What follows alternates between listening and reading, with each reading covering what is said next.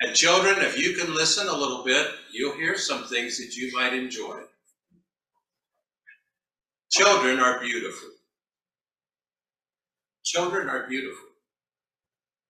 We had no children for five years, four of which we tried hard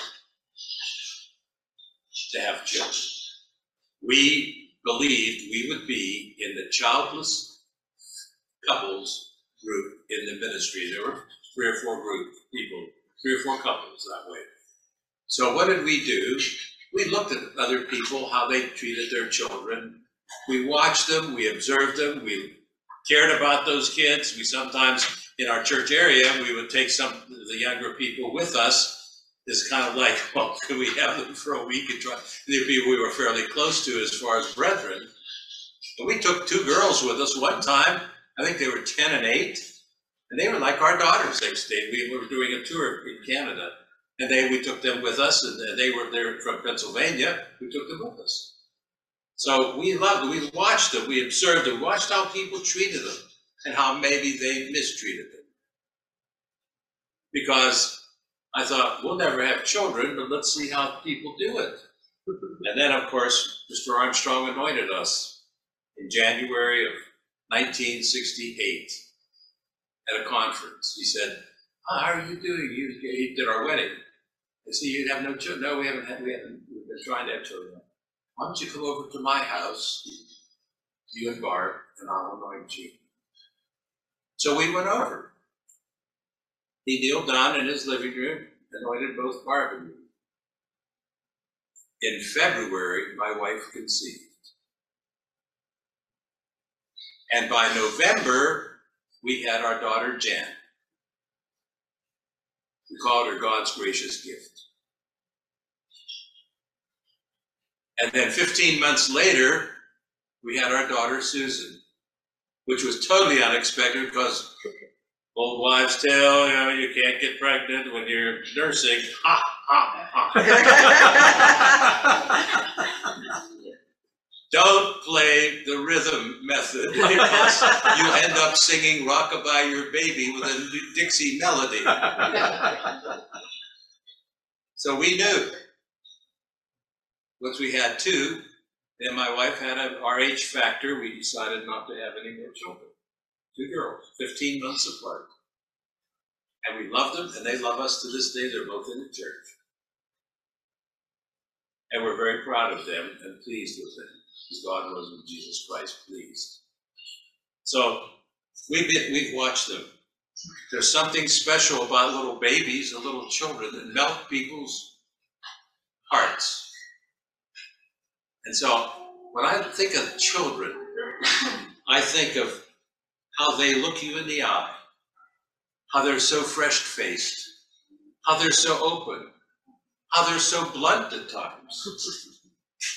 How they can learn, you take a little child and you try to teach them to talk all week long, then you bring them to church and they try to talk, you shush them up.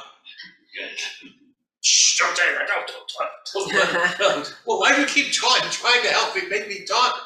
at, at home.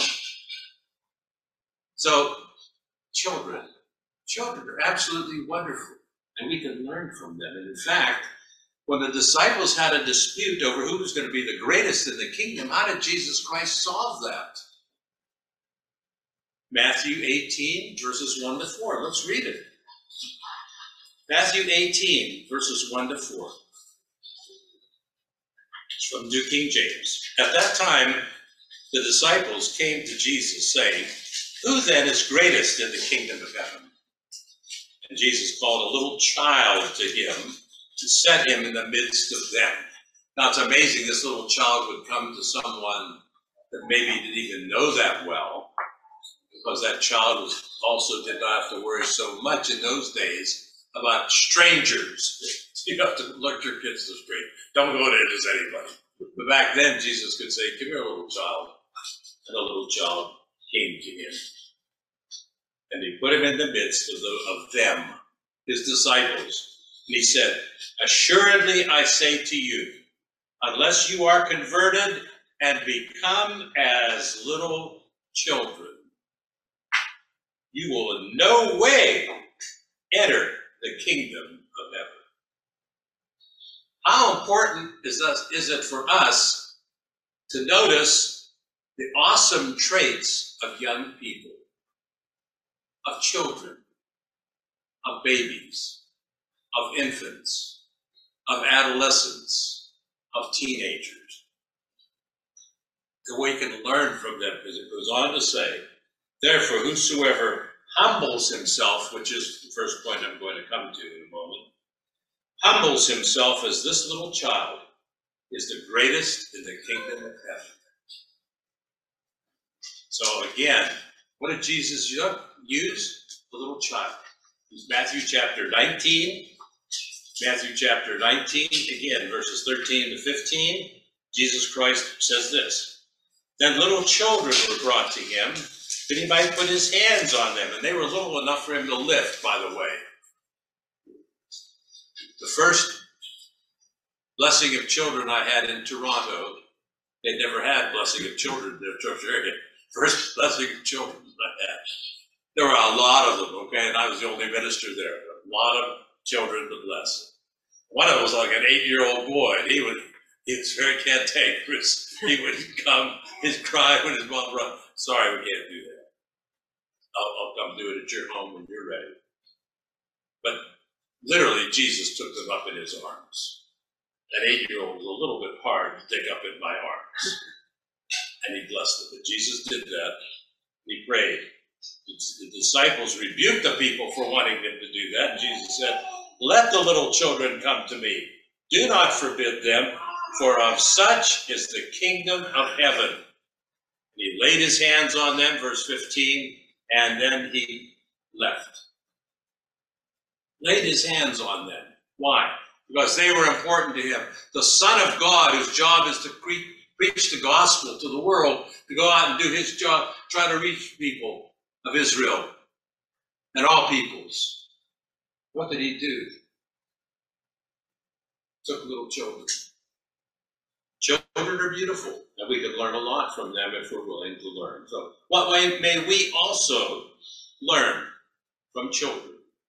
And by the way, that count means an infant or a half grown boy or girl, the one in Matthew 18.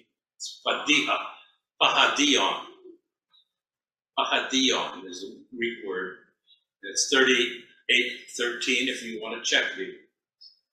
Same thing used in both areas as well as in Mark, about reading. What may we learn from children? In fact, what must we learn from children if we're going to be in God's kingdom? First one is humility. Humility. Children live in a world of thighs and kneecaps. Children always have to look up to you. Smart person who's an adult will come down on his knees or his on his haunches and meet them eye to eye to save them having to crank, crank their necks. A little child is automatically humble. Automatically humble. Should we be humble? Yes. I want to read you a couple of comments. One, I, I love this. I did this, got these in just one quote each from this book called Children's Letters to God. And it's by Marshall and Hample, two people. Children's Letter to God, and you can see all the markings I've had in from leaders. But only one, I'll just quote one, what a, is what a child writes to God. Here's number one, humble. Dear God, I want to be to get married, but no one will do it with me. Signed, Dodie. She was humble. Nobody wanted her. I also have another quote from Ben Franklin. I think you'll like this one. Let me read it at the end of my scripture. I'll just give you one, one scripture on this and refer to another one. Scripture I'll give you is 1 Kings chapter 3 and verse 7. If Solomon. What did Solomon say? The wisest man who ever lived. Riches untold. What, quadrillionaire, whatever he was back in those days. Here's what he said, 1 Kings 3, verse 7. Now, O Lord my God, you've made your servant king instead of my father David. What did he say? But I am a little child. First Kings 3 7. I'm a little child. I do not know how to go out or come in. I don't know how to do it. That's humility. Philippians 2 3, which I won't read, I'll just give it to you. Is let nothing be done with selfish, through selfish, selfish ambition or conceit, but in lowliness of mind. See, humility was not known among the Gentiles. Humility was not known in the world before Christianity came. To be humble, to be meek, which is a choice to be humble, by the way. Most people were humble because they were humbled by others, not humbled by choice. Christians choose to be humble. Christians choose to say, You first.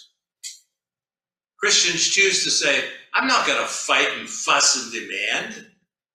Oh, yes, you shouldn't just be a panty waste. You shouldn't just be milk toast and said that something's happening to you. And if I go to a hotel and things aren't, aren't good, I mean, I try to be kind about it and gentle, but I can tell them, excuse me, we called up here, our phone doesn't work. You know, we're paying for this room phone. Could you please send somebody up to help us? Thank you. I'm nice about it. There's going to say, oh, you're humble. Don't say anything about it. Just endure it. Why? I'm paying for service here. It's not a matter that I'm, I'm working on a taskmaster, under a taskmaster. So humility is a choice to be humble. The Roman world would, would never automatically, by themselves, be humble. People were humbled when they were sent to the dungeon, dungeon, when they were taken and whipped. They weren't humbled by themselves.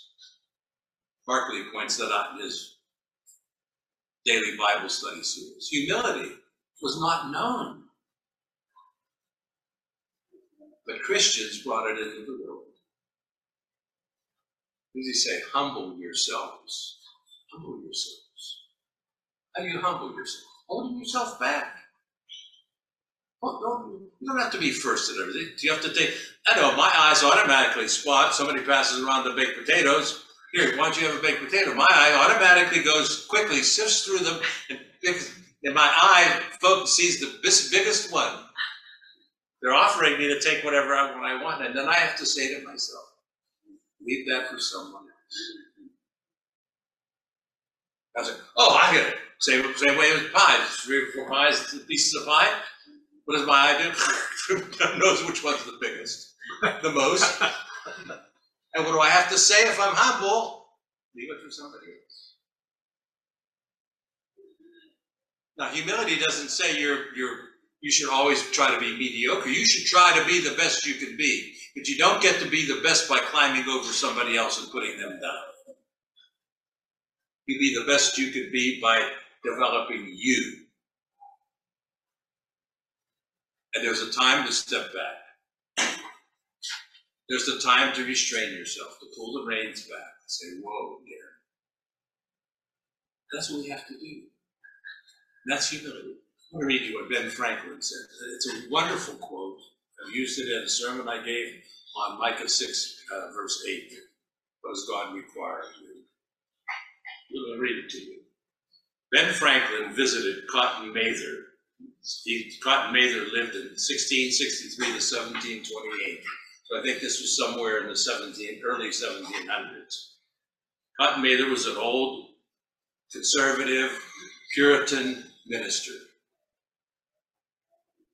They both men loved books, and they visited Mather's library. Before they left, Mather said to Ben Franklin, I have another way out that's easier than having to wander through the house. Follow me. So he took them through a tunnel. They were walking along, walking along, and, and then all of a sudden, uh, Cotton Mather said, Student, student. And Ben Franklin didn't know what he meant, and boom, hit his head on a low hanging, up, you know, ceiling area. And then they came out at the other end, and it said Mather never lost an opportunity to be able to teach something. So he said, You are young, and you have the world before you. Stoop as you go through it. and You will miss many hard thumps. Stoop. Lower yourself. Not all the time. Somebody needs to volunteer to do something and you can do it. False modesty? No, we're not talking about false modesty. Somebody asked me a question and I can do it. Can I do it? Well, I don't I can do I can, do the job. Again, I'm not, that's how fat, how long do you want me to take? How, how much time will you give me to do it? I'll do it fine. If you want me to do it, just lick at a promise, I'll do it a lick at a promise, just do touch here and there. So I can ask for the parameters if they want me to do a job. So, it doesn't mean you don't volunteer for things, it doesn't mean you don't have, give other people a chance too. Don't have to always be first. I've seen men struggle with something. Nobody will offer to give them a glass of water. I sit and I watch. Doing okay. I'm going to do it. Am I vain? No. I notice somebody has a problem and I try to fulfill it, but I don't jump right away because I give somebody else a chance to do it. But I don't wait long. So again, it's a it's a good lesson as you go through life. Stoop, stoop. Not, not literally, you have to and walk in the room, bend over. I did that too, plenty. Okay, so that's point number one. Be like a little child. Be humble. Humble yourself. Humbling yourself is something really important to do. That means you're looking up at God. You deliberately looking up. And how, why would it be impossible to humble ourselves in the sight of God, who created everything? If you muse for a moment and say, How did he make that? How did he do that? You are shocked and amazed at God's design and how he made everything so right. We it. All right, point number two. Point number two we can notice is that of openness. Children sometimes are blunt, sometimes they blurt it out. Like, what's that pagan? Look at the beautiful pagan symbols, they're abominations, you know, Christmas tree. They'll like, what is that? And they'll, they'll say music. And, my daughter would go to school and say, we know my granddaughter, Samantha, she said, look at that, look at that. What, what does a fat man dressed in red have to do with Christ, Jesus Christ? What does a chocolate covered bunny, an Easter egg, have to do with Jesus Christ? Sometimes they blurt that out to the fellows.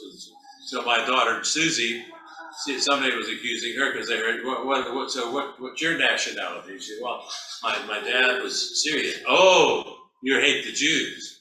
Or you, and then, and then she said, well, my mom was German. They killed the Jews.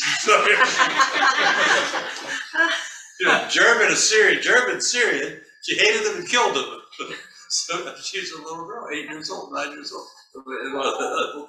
Oh, Jew, you're a Jew hater, you're an Arab. Oh, you're German too. You killed the Jews. What do you do? But she was open, she was blunt. And children sometimes blurt it out. Why? They don't know any better. We always warned our kids when we took them visiting with us. Now be careful, don't say, don't you say stuff, you know, that you, you be good. And sometimes you should be teaching, teaching them to be good all the time. We're going in here, now be good. Well, why don't you say, be like you are all the time? Because they aren't always good, okay? To remind you. So openness is something very good. First Samuel 2, First Samuel 2, and this is verses 11, 18, 21, 26. I'll read this from the Bible because we'll not to get through that too fast. I don't even have to. Samuel.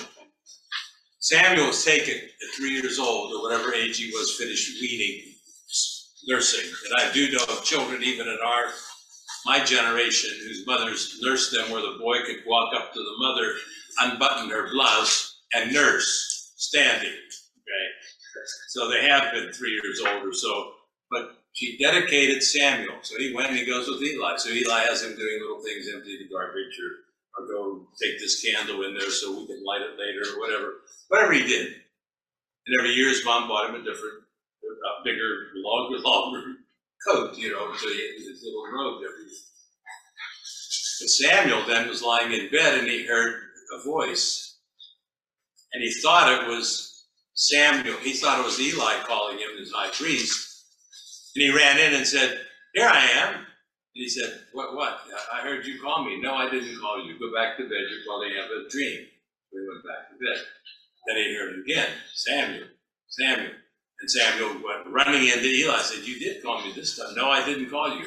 Then after the third time he did it, then Eli said, Listen, because it's of God. And God told him what's going to happen to Eli and his sons. And I'm going to choose you to take Eli's place. That probably was older than three at this time. But not a lot old, maybe 8, 10, 12 years old. As a kid, he's humble enough to do the job. He told Eli what happened. But he was open and blunt. We need to be open to. In fact, the Apostle Paul wrote in Second Corinthians, this one I will read, this is on openness, like children are.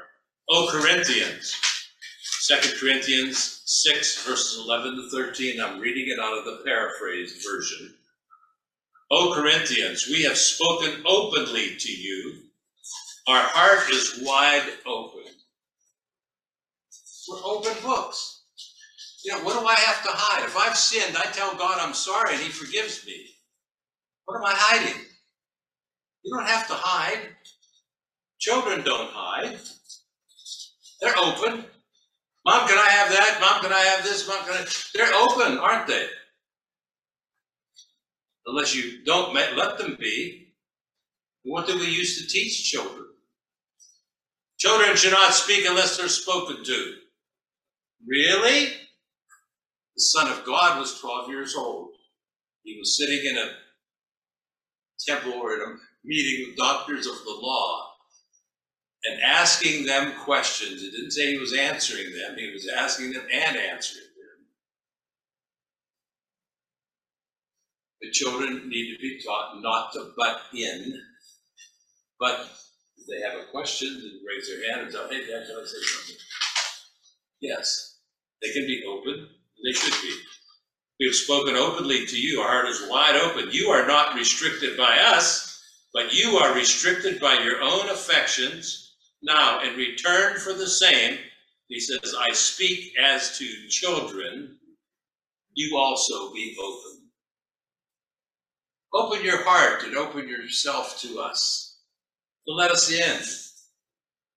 Christians need to be open need to be playing. They not be playing the game or hiding and figuring, what is the best word I could say? What's the greatest? How can I say this word or that word? So openness is very, very important. I'll read this from from the uh, children's letters to God. This is this is a beautiful one too. Children's letters to God. Dear God, it's what a child writing now. Dear God, my father said kids is the best time in life. Tell me what. Tell him to please tell him what good is it if we never get to stay up and watch anything? Very open, right? Very willing to share her heart and her feelings. Right, let's look at the, let's look at point number three. So be open. Be an open book. Don't be closed off. That doesn't mean you blab everything. That doesn't mean you have to tell everything about your life. That doesn't mean if you did something wrong two years ago that you have to bring it up. No, you quest to put it under the blood of Jesus Christ, it's gone. You're not sinners anymore, brethren. You sin, I sin. I'm not a sinner. Why? I was buried with Jesus Christ. He gave his life for me and he gave his life for you, and you died in that baptism. You know what died? Your old man. And who was the old man? The sinner. He didn't care. You care. And when you sin, you've got the sacrifice of Jesus Christ through grace to cover you. You don't have to be a sinner. Do sin? Do people sin? Yes. What do I see a sinner is? one who practices sin. I don't practice sin. I practice righteousness. Sometimes I slip and stumble. And God forgives me, and I sin.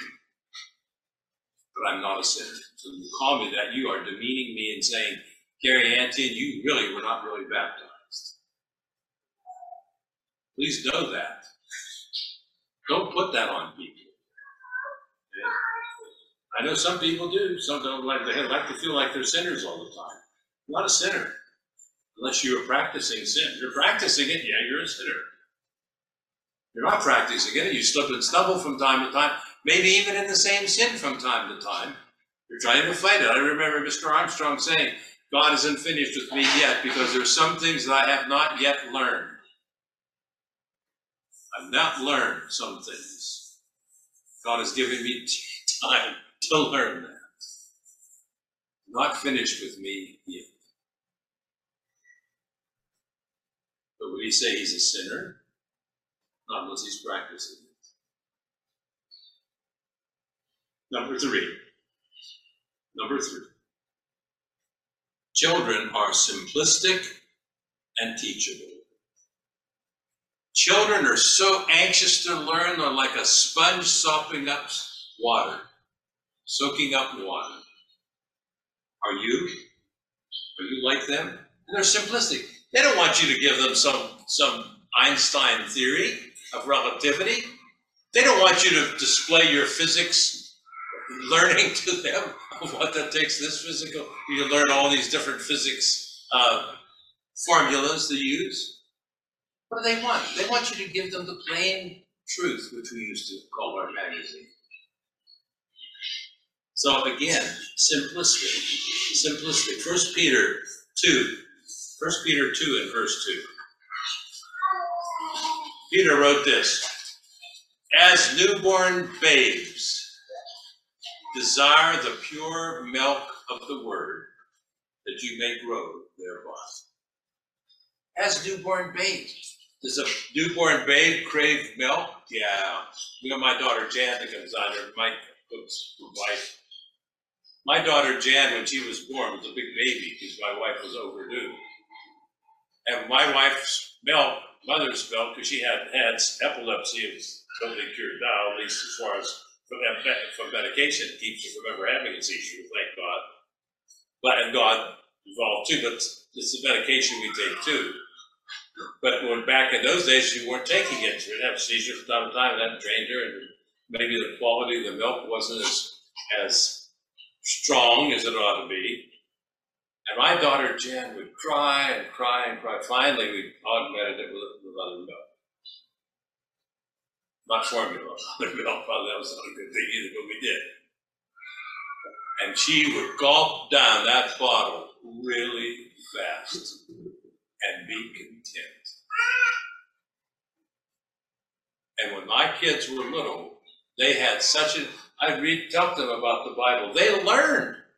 I talked about these stories in the Bible. And I'm going to give them a bath. I talk about Noah and the ark. How some we had some little animals, little plate things, they had plastic. They would have them in there with them. I'd say, and you imagine put these animals on this little raft and look, they stay safe, but all the other ones would drown, they'd say, Andrew. And they got to learn. How, how, who is God? God is big. God is huge. God is big, bigger than me. Yeah, be giant. Do you explain to little kids? But they soaked it up. They loved some of the people of the Bible. They loved Jacob and Esau's story. They loved Joseph's story. Help them to love the Bible. Teach them. And, and they'll soak it up like anything, but are we teachable? Are we simplistic? Do we want something complicated? Give me the complicated stuff. Matthew 11, verse 25. Matthew 11 and verse 25, we read this. At that time, Jesus answered and said, I thank you, Father, Lord of heaven and earth, that you have hidden these things from the wise and prudent and have revealed them to babes. That that Greek word there, revealed, is nepios. It's 3516. It means children and infants. Children and infants. And little children can sometimes grasp things that adults who are complicated can't. So what did Paul say he did in, in First uh, Corinthians? He taught in 112, he said he taught with simplicity. I'm not trying to impress you with, I've only referred to the Greek because it gives the fullness of it. I'm not trying to impress you with Greek. You speak Greek? I don't speak Greek, but I did have a whole year of Greek at ambassador. But I'm, I'm, I'm a novice at it. But I do understand enough to be able to look into lexicons and get the meaning. Nepios. And it has to do with being like a child, or even an infant. Not babies don't really understand it, but at least as they're coming out of babyhood, they would. So, are we simplistic and teachable? Are we going to com- complicate these things? I knew one minister, all he did was complicate a simple matter, then come back and uncomplicate it. Go, That's marvelous. What a great thing.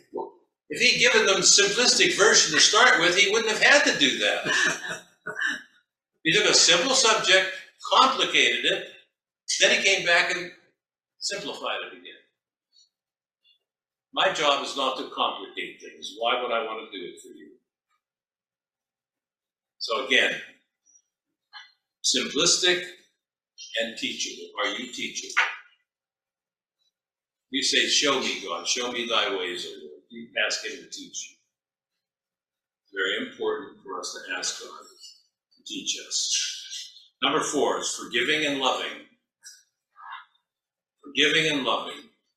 I remember our daughter saying to me, I hate this girl. I'm, I'm, you shouldn't hate this girl. She's been your friend all this time. I hate her. I hate her. Says, you should not hate this girl. Next day they came back. I was playing with so and so. I thought you said you hated her. Well, that was yesterday. I don't hate her now. and you think this big giant of a man or mom takes a paddle and paddles that little child on the backside. And by the way, paddling doesn't always drive, make a kid, kid lovable. You want your kids to be lovable? Spank them all the time. You know what they learn? Hardness. You know what they learn? To punch people up when they get older. You got to, there are ways to discipline. I'm not saying be a you know be uh, lackadaisical when it comes to training. We train our children. We teach them. Try to help them. If we have to impose a penalty, make them sit on the sofa for a while. Cool your heels. You're not gonna, no, you're not going to watch TV. No, you don't get to play with your favorite toy here. Some people make it so comfortable. I'd like to go in the timeout with those people. You sit on the sofa. Here's your here's your favorite food. Here's your favorite toy. You go turn on the TV. Boy, that's a penalty. Does they have to sit for a little while? That's the only thing. You restrict their activity. You don't want to make them painful. You want always. You have to make it make it the the penalty fit the crime. Remember one little girl. She's about eight years old. She loved she loved me afterwards because she I was a trainee in that area and I watched. And this little girl was reaching for something at the table. We were having breakfast with her folks because my, my wife and I went up over there and worked all day long. And he, the minister and his wife asked us to have breakfast. Well, okay. So we stayed there, and the children were having breakfast. Probably ten thirty late breakfast because we were working already. So anyway, we sat down with them. Little girl reached for something, accidentally knocked over her orange juice. Her dad took her upstairs, and I could hear thump, thump, thump, thump, thump, thump, thump, thump. Irritating me inside because I had so many thumps. I didn't have any children at that. Thumping. Now, what would you do to a child if they stole, if they lied, broke one of the commandments? What would you do to them? In order to make that penalty more severe, you'd almost have to lash them with whips. or kill them. So again, make the penalty fit the crime. And, and, and we used to have, I mean, Garner Ted Armstrong was trying to re- reverse what Dr. Zeus was saying. Whatever it was, you know, there'd be so much liberality with children. But beating them all the time is not, doesn't make a lovable child. Has to fit the, there are times when you have to spank. Those should be limited to really important matters, serious infractions. We all grew up with that. I grew up with that. It was our child rearing booklet. You wanted to be a good minister, you spanked your kids. Some some ministers would who adopted two kids, I remember, they would send their, they would give one of the deacons a paddle. So the mom didn't have to leave the church, leave the area. If that child react, have misbehaved, the deacon took him out and spanked him. Oh, that's not the way you do it. It's not the way you do it. The children can be spanked, you know what they do? A few hours later, a short time later, they come and they up under your lap and love you. Probably the most tender moment with our children was when they would cry our lap, look me in the eye, in the face, say, Dad, I love you. Not because I made them, it's because they did. To my wife too. I remember sitting on my dad's lap when I was a little boy. I remember looking at him playing with his chin. He had a cleft chin, and I would always put push it together. It looked like a bare backside, you know. And I would say, "Look at that little bare on your chin." And I would look at, and I would stroke his face. He smoked at that time, so later on my mother wanted him to smoke. Mom, what are you doing? Killing your husband? But Anyway, she she wanted, so he did that so he could look cool for her. But he would blow a smoke ring and I would put my finger in it. Now I probably had a lot of congestion the years to come afterwards because of all the smoke. He quit smoking afterwards on his own strength. He quit. But not before I was grown up. In I remember him loving to be around him. And it's important. Little kids can melt your heart. They're loving, they're kind, and they're forgiving. 1 Corinthians 14 and verse 20, we read this Brethren, do not be children, do not be children in understanding. However, in malice, in deciding whether you want to do somebody harm or not, be babes. But in understanding, be mature. So we should be like children and not hold grudges and not try to punish other people. 1 Corinthians 14 and verse 20. Colossians, Paul wrote, bearing with one another and forgiving one another. That's to us. If anyone has a complaint against another, even as Christ forgave you, you also must do so. But above all things, put on love, which is the bond of perfection. We have to be forgiving and loving too. I'll zoom through the next three. Number five, fifth grade is dreamers. Children are dreamers.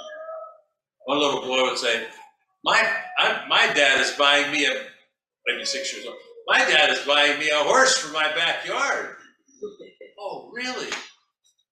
You put your horse in, you live in a city, you put your horse? Yes. Hey, you have a horse. Do you destroy that kid's dream? It's a dream. It's a dream. It's a hope. But for them, it's like reality. They think about beautiful things. They can dream about, as Christians, we need to dream too. Our dream should be of a beautiful kingdom. Our dream should be in the peace that God gives. Our dream should be in the time when all people can understand and walk with God. Our dream should be when everybody accepts the true Jesus Christ and not a false one that's been put off on the world that makes them feel good if they're Christians. Are you a dreamer? What did you want to be? I'll read two, I missed the one on forgiving and loving. Listen to this one from Children's Letters to God.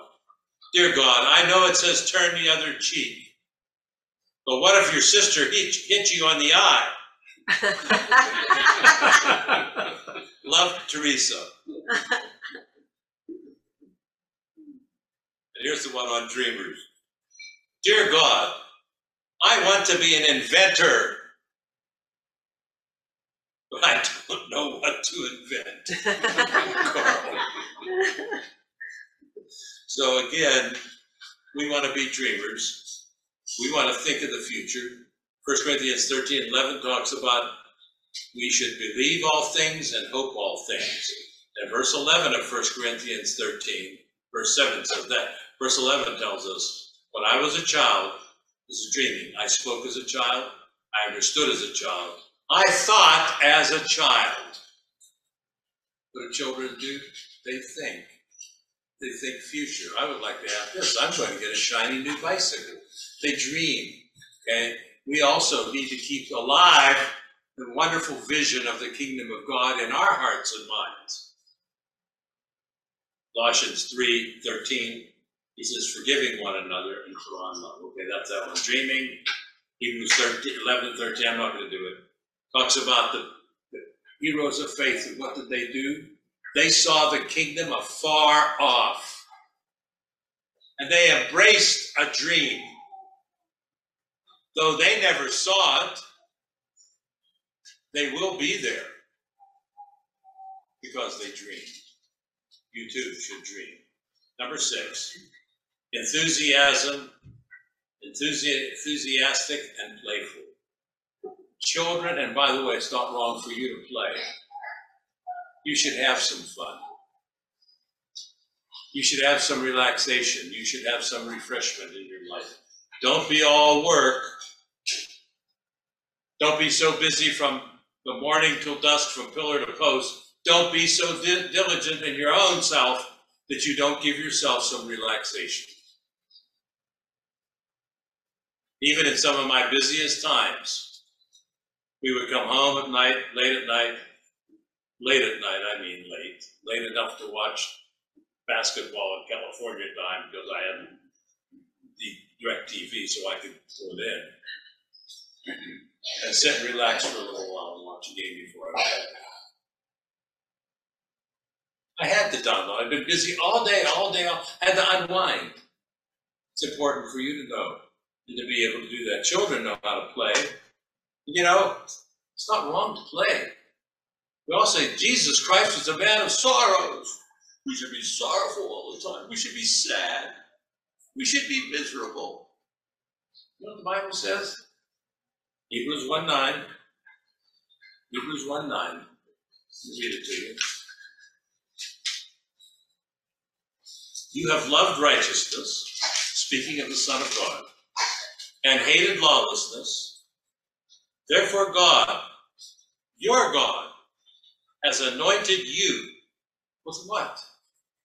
The oil of misery, the oil of gladness. Hebrews 1 9. More than your companions.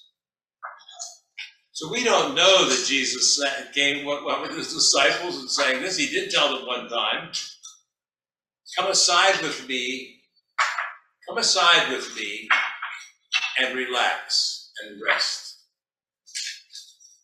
Now, I don't know if they played volleyball or did fishing at that moment. Of course, the disciples did go fishing, and Jesus knew how to knew how to catch them, didn't he? He knew exactly where they were. it would have been no fun playing with Jesus because he do it so well. But the point being, I believe Jesus had some fun with the disciples. They don't tell us about that. They did sing a psalm after the hymn. They all went out and they sang a hymn together. And when they gathered together at Gethsemane beforehand, you know, before he made his prayer, law, did they have any fun together? Did they ever have fun together? Probably in the oil of gladness. You want to say, he was a man of sorrows. You should be miserable all the time. Some of the early years in our ministry, there were men who thought if they ate more than one meal a day, they were really not doing their thing. What? You know, how about you get drained? If you don't have some, some nourishment, some refreshment, a lot. And if they, they got a good night's sleep every night, there's something wrong with you. You know what? When I give God myself, I'm gonna give him a sharp pencil, not a dull one. If I'm missing sleep regularly, I'll miss it. If anybody needs me, I'll miss it. I've done that plenty of times. When people emergency arises. That's not the usual. If you're an instrument of God, give him a sharp, ready instrument, not a dull one. So again, playfulness and enthusiasm. Enthusiasm. You had Josiah in 2 Kings chapter 22, verses 1 and 2.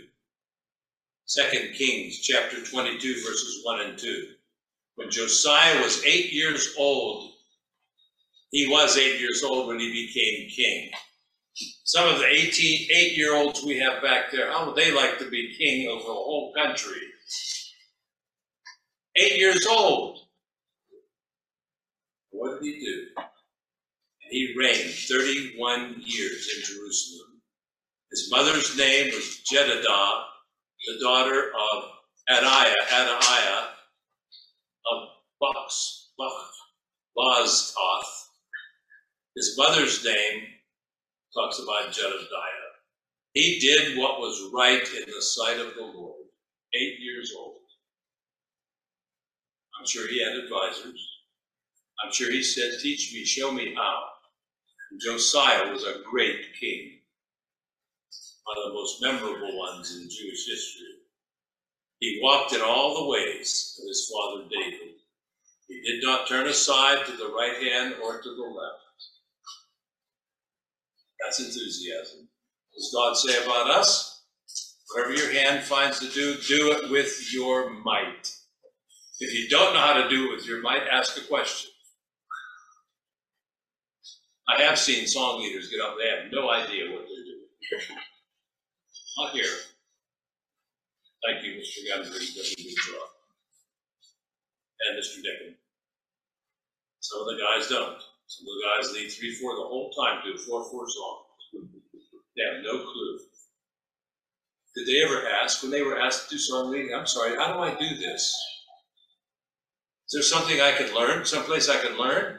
Do I practice it the night before? Is this just you throw a dog a bone? I don't want this guy to feel left out. What can we do? Well, you won't, don't want him to give sermonettes. He's not a real good speaker. Well, let's just throw him a third. The, the song leader is the MC for the entire services. He's the first person officially that anybody sees when they come to church. Should he just be so? Let's just throw him something. Uh, That's a casual responsibility. Does he not lead? If he doesn't, does he learn? If you're given a job to do and you don't feel like you can do it, you should say, hey, how do I do this? Or I need to learn. It really is important for you and for the sake of the church. So again, enthusiasm. And that's awesome to be enthusiastic because God loves that. Ecclesiastes 9:10. Do whatever you do, do it with your might. Every bit of fiber that you pray with all your might. Play with all your might too. Play hard. Work hard. Serve hard. Be enthusiastic about whatever you do. Some of us are older. I can't jump around the way I used to. I used every where I went, I went fast. I did not go slowly. I did not run over people, but I moved rapidly. And I see people going through walls, walking so fast. They, I used to do that. I don't anymore. I would like to. In my mind, I'd like to, but I don't. Number seven. Let me read number six from Children's Letters to God. Enthusiasm. Dear God, I made 25 cents selling lemonade. I will give you some of it on Sunday. So the boy's going to give some of his 25 cents. That's a huge offer, right? But anyway, he's enthusiastic about it. I made 25 cents selling lemonade.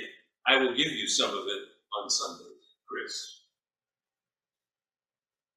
Last point, number seven, is believing. Believing. Infants and children can believe. David believed. David believed. In verse 33, the word, and I'll read it in a moment, the, the Hebrew word is nahar, and it means an infant to an adolescent. So David was telling the story. So I had these sheep out in the field, and I was supposed to watch them and be careful with them, care for them. And came a bear, and I grabbed that bear and I chased it off. And here came a lion, and I grabbed that and I beat that guy. That went off. I'm not afraid of this giant. I'll get on and fight him because he's defying the armies of the living God. And the God who delivered me from the bear and from the lion. I've seen lions and bears, what they can do on some of the videos or reels that I see on TV. They're pretty ferocious animals. The lion is not king, called king of the jungle for no reason. And bear can run pretty fast for those dummy little creatures or dummy big creatures. So again, believing. He said, I, I can do this. Send me out, I'll do it. Words of David he spoke when he heard these things, verse 31. Verse 33, Saul said to David, You are not able to go against this. Fight him, you are a youth. See, David wasn't even old enough to be in the army, right? He wasn't even 16. He wasn't even old enough. He said, I'll go fight him. He was bringing stuff, supplies to his brothers who were in the army. Saw this guy taunting everybody. What's this guy doing running up and down? He said, The Lord delivered me, that delivered me from the paw of the lion and the paw. This is verse 36. He will deliver me from the hand of this Philistine. Children have a simple belief. If you teach them, and it comes from somebody who's authentic, such as their parents or others, they will listen to you and learn. I'll read this final one from about being teachable. Uh, sorry, believing. It's the last one on leaving. Dear God, how do you feel about people who don't believe in you? Somebody else wants to know. A friend.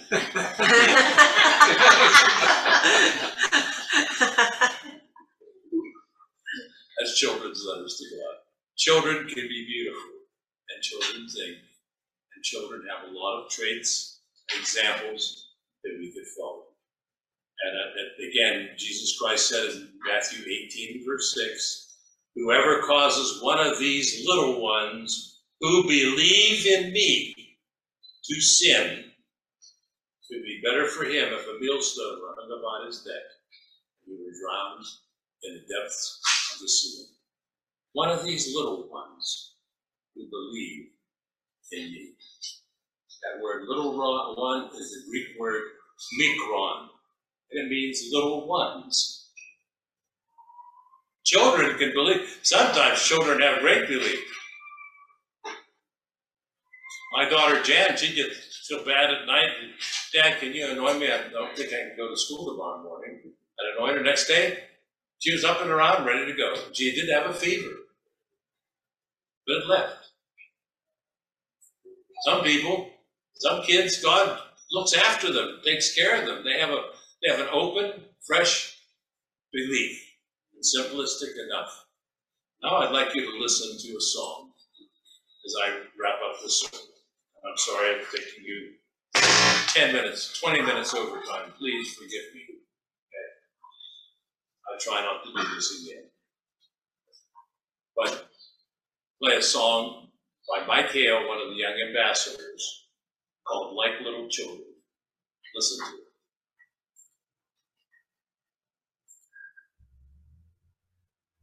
Close your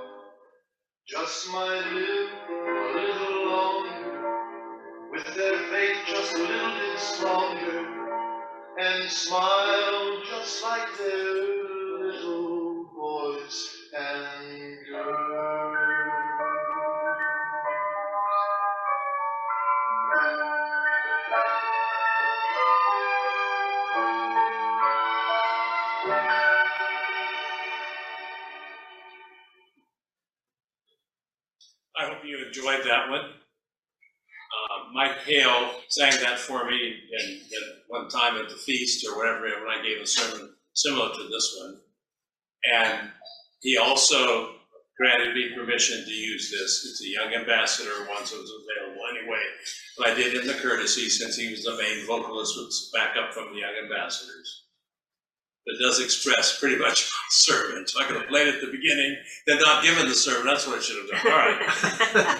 In conclusion, you remember Saul? When Israel looked for a first king. What did they look for? Somebody who was tall, strong, impressive. And what did Saul say when they went to choose him? He said, Me, I'm from the littlest tribe. Why would you ever pick me? They said, You're the one that God wants to represent all of Israel. You're the king of Israel, Saul. First king. What happened to Saul? He forgot to be a child. And he treaded into the, high- the priest's role, offering sacrifices, not listening to God, not following him. So, 1 Samuel 15, 17, when Samuel, who loved him and had to, had to ordain him, had to try to keep him out of the picture, you know, from the standpoint of being king, came to him. 1 Samuel 15, 17, my final scripture. Samuel said, When you were little in your own eyes, were you not made head of the tribes of Israel?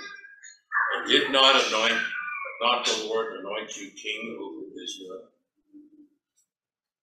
Brethren, if we can learn from the children, we can learn to be little in our own eyes. God will make us not only king over Israel, but to help him as kings and priests in the wonderful world tomorrow.